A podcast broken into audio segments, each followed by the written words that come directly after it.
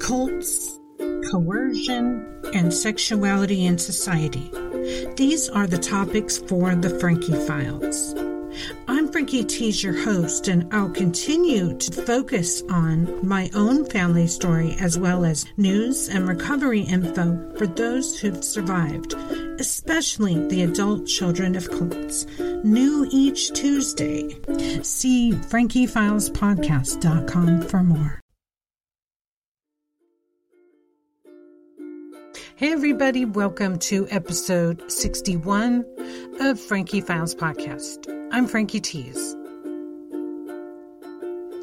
Uh, this one's going to be about adult children of cults, and I just want to say that in writing this episode, I kept thinking of more and more and more things to bullet point after I finished.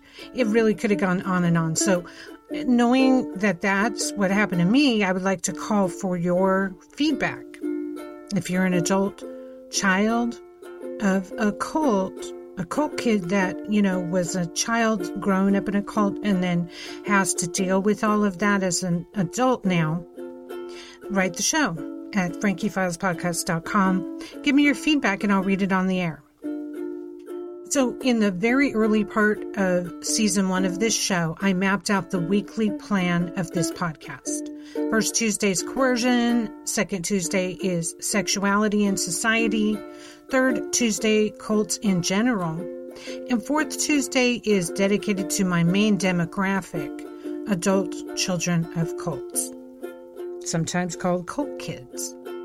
In episode four, I did an introduction to adult children of cults as a topic. We're a lot like adult children of alcoholics with bad habits of growing up too soon and lack of social development, among other traits.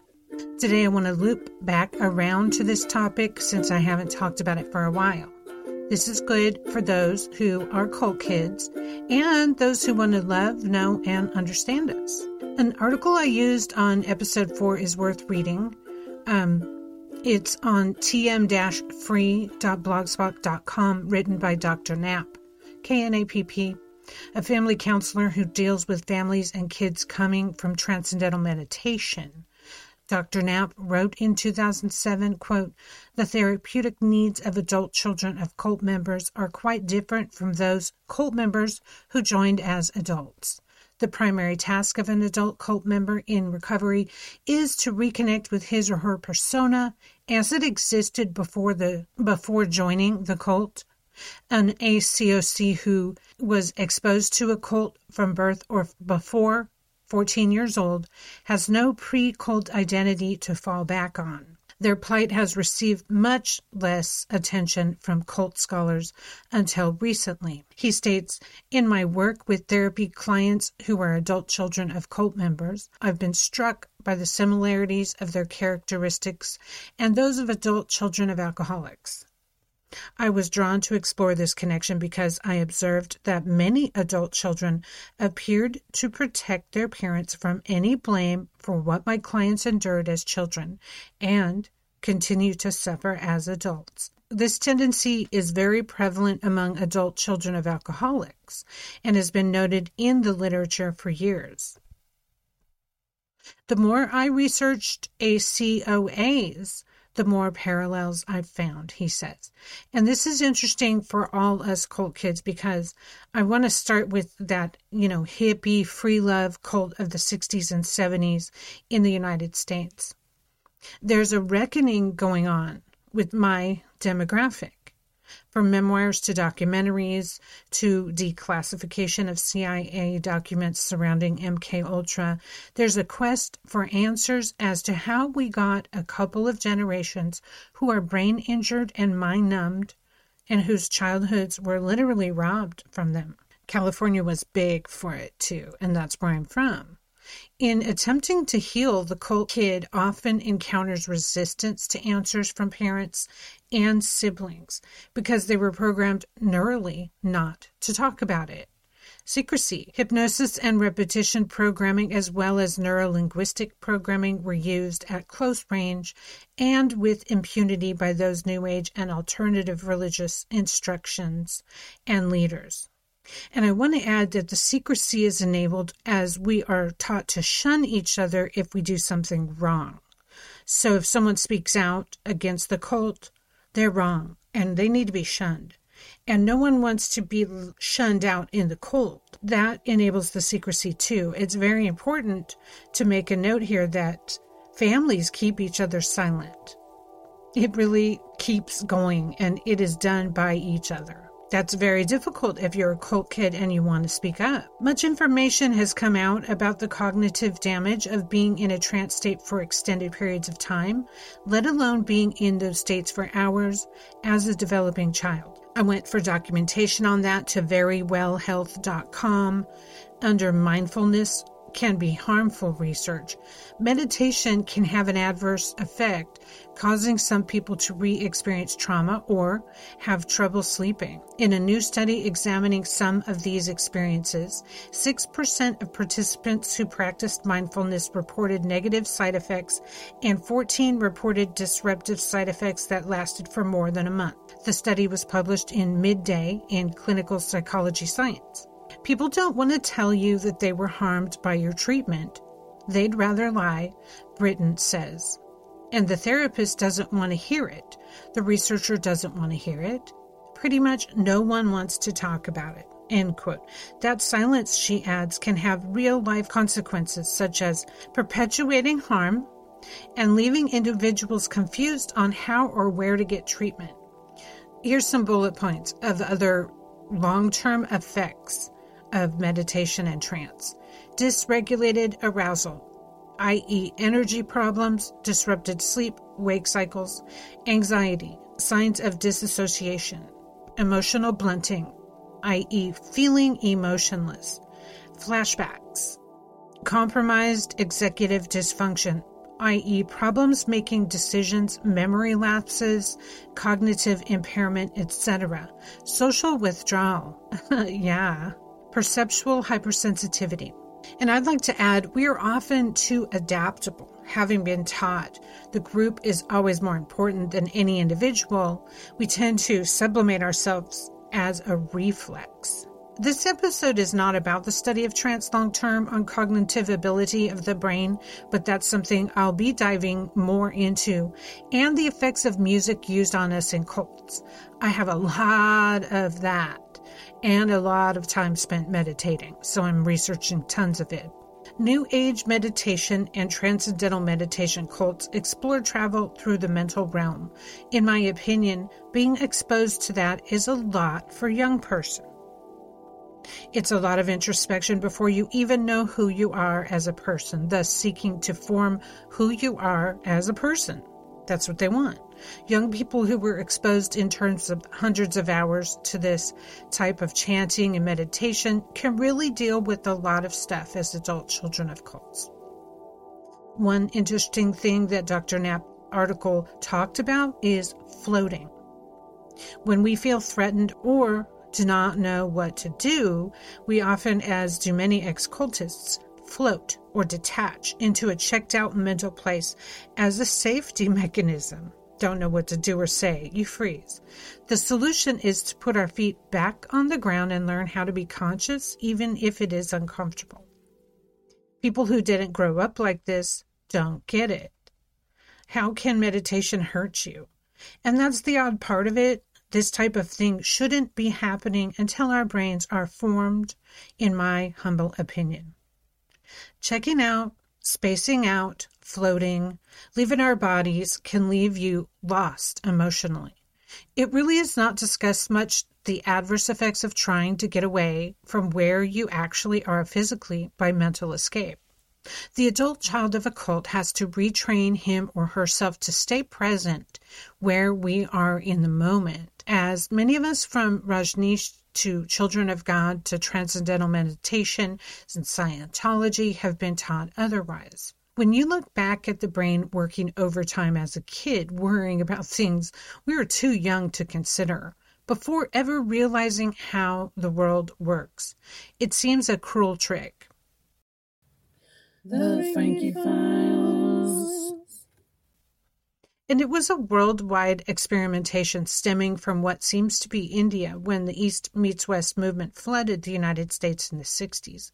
It continued through the entire 70s, relegating most people to ideas of astral travel, trying to soar through the universe, and longing to make contact with outer space life. A hodgepodge of ideas of Eastern religious philosophy and outer space. Now, as cult kids are in our 40s, 50s, and 60s and are speaking out more about the strange times we grew up in. Many, through many mediums, are doing it. And in what I believe is an effort of prevention. We have a knee jerk reaction. Most of us would not wish the way we grew up on anyone. One of the strangest ideas in New Age religion, Eastern philosophy combined, and a hip Jesus element thrown in is that children are small adults, but we are not small adults as kids. In fact, the impact of being a child in a different society and then and then leaving to complete your adulthood elsewhere, it's its own shock, let alone the secrecy expected of us about what went on. In fact, from a very young age, we learned how to live a double life, something that's very conflicting mentally. I'd like to get more into that in another episode. I turned to ScienceDaily.com next for a study done on some of the cult kids. ScienceDaily.com under Releases 2013. Their source for this article is British Psychology Society, BPS, 2013. Quote In her research, Jill Mytton worked with 262 adults, 95 women, and 167 men who had lived in a religious group as children. Around 70% of the sample lost their family on leaving, 27% reported child sexual abuse, and 68% had found the experience of leaving traumatic. She asked them to complete a battery of psychological measures. The results showed that the average scores of the 264 participants on these measures were significantly higher than the general population. Two other measures, the group psychological abuse scale and the extent of group identity scale, were used to assess the group environment and the level of group involvement, respectively, and significant correlations were found between them and all clinical measures. This may mean that specifics of the group environment, coupled with how strong the group's identity is enmeshed with personal identity, are key factors in the causation of distress in this sample. Jill Mytton says second generation adult survivors of high demand groups face particular difficulties, not only during their childhood but also upon leaving the group, because they face assimilation into a culture that is not just alien to them, but also one that they have been taught is wicked and to be hated. End quote. Mm. So true. But now we are that group. We are in the world we were supposed to be not of. It's a mind flux. Dealing with the stress of world change isn't for everyone, and as I've said before, many do not make it through this transition, literally not knowing who to be.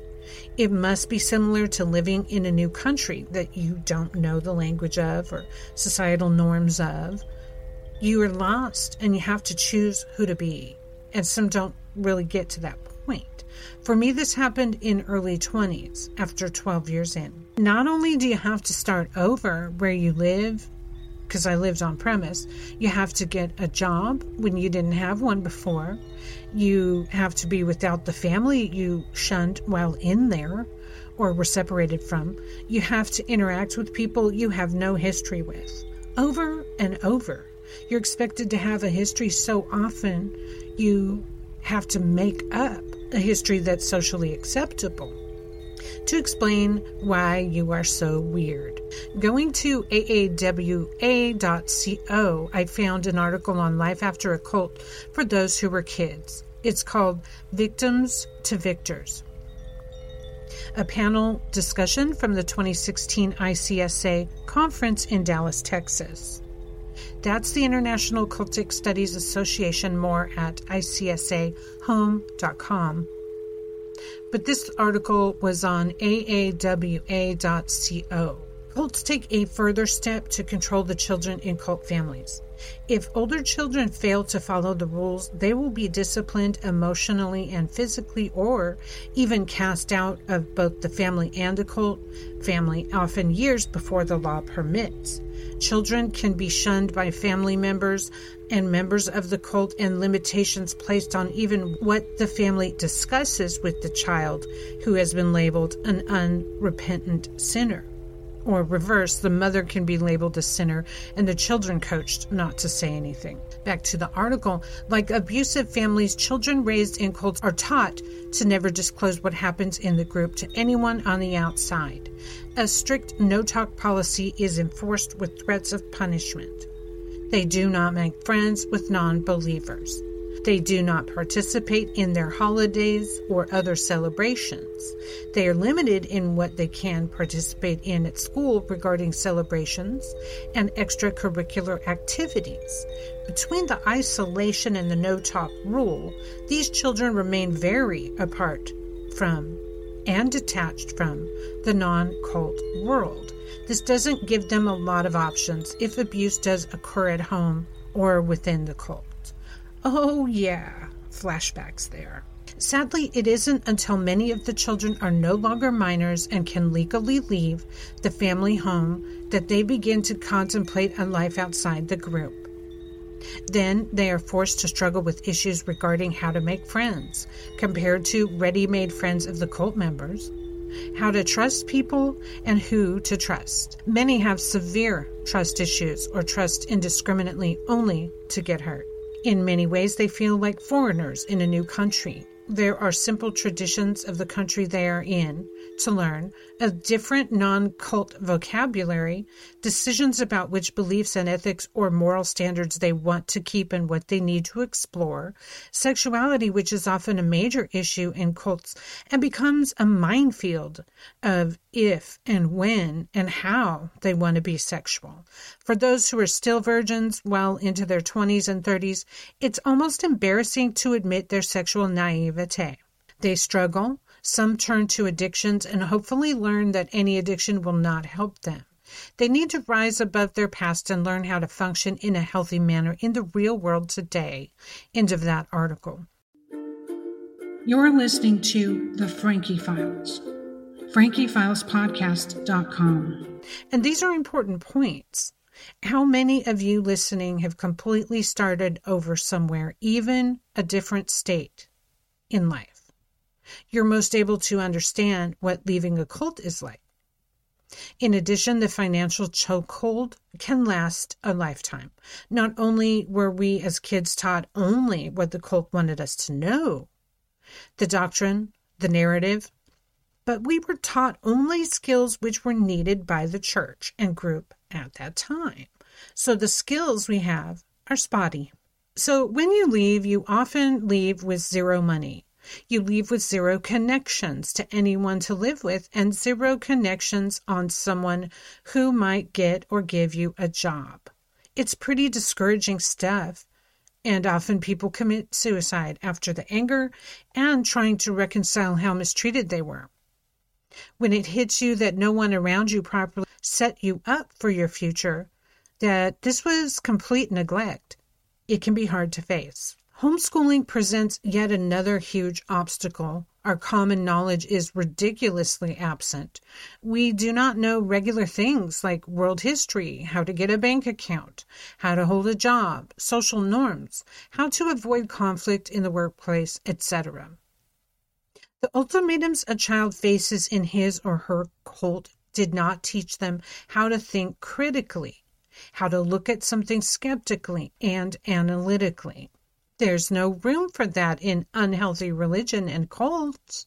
Absolutism reigns when there is one ultimate leader. Questioning the doctrine and lifestyle is not allowed. There are many different styles of abusing the kids who were in cults. One of the main ones that Dr. Knapp has outlined in his correlations to adult children of alcoholics is the early parentification of kids. A strange thing that cults and some religions do is say that kids are not kids, that children are little adults. No, they indeed are not. The brain isn't even fully formed until age 21, so yeah, consider that. The cult I was in would say kids are old souls. There was even one kid sat up on a pedestal, a stool, and told, Tell us what you know. Our leader would say his wisdom is from other lives and he'll teach us. The problem with that concept is it's a cop out, to use a 60s term. Saying a kid is a small adult absolves them of taking care of the child properly. It's an excuse, too, to lay hands on them, to expect them to understand things without any life experience. And this is extremely common in many cults. Then the kids worry about their parent more than the parent worries about the kid. Having been full indoctrinated, the parent then begins to neglect the child because they've been told the group will raise them. That attachments are weak, like Synanon did, and others did this, that we are the new family, that the child will remember wisdom from other lives, and so forth, really giving the parent permission and encouragement to stop parenting their child. This hippie free love stuff had a devastating effect on millions of young people, and now we're all reaping the seeds of what was sown years ago by church leaders and parents who went along with it in America, that is. That's why I go back to the idea that cult kids have a lot to offer society. I want to encourage those of you who grew up in cults to speak up and often. Those of us who experienced totalism, fascism, and one party ruling, the complete loss of self in the group, the reorganization of family to suit the desires of the group leader, the self sacrifice, which really was child sacrifice, family sacrifice, that unique perspective we have of humans going so far off the rails that logic is lost. This is some of the wisdom we have to bring. Even though a lot of times it feels that society doesn't want to hear it and just wants to razz someone who's different than them. Take heart, fellow cult kids. Your wisdom is shared with millions of others who survived what we did. Warning society in a quiet or loud way of groupthink, totalism, lack of critical thinking, the dangers of being a true believer. This is one thing we have to give and educate others in. I personally am inspired by voices like Daniella Mestyanek, who are loud and strong about group behavior, author of Uncultured, about her time in Children of God and the U.S. military at war. These voices give me such hope that we can help future generations stop treating their kids like small adults. Kids are kids. It's high time that religion stop using any doctrine to deprive young people of their lives just so they can get that project done or get that unwanted sex they desire. Kids shouldn't be slaves before they ever understand the world and religions of the world. But let's talk the United States exploitation of young people. The amount of sheltering, slavery, isolation, and abuse of children in religion must be examined and known. We can shout it from the rooftops to those who will listen. A child should never have to suffer their parents' religious choices.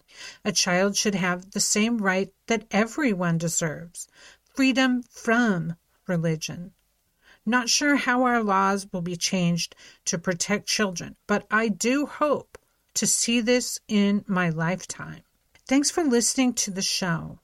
Please take a moment to rate and review the show where possible. To donate and support to the show, please see frankiefilespodcast.com, where you will also find contact information. And keep critical thinking. If you would like information on cults in the news, please join my new Substack, frankietees.substack.com.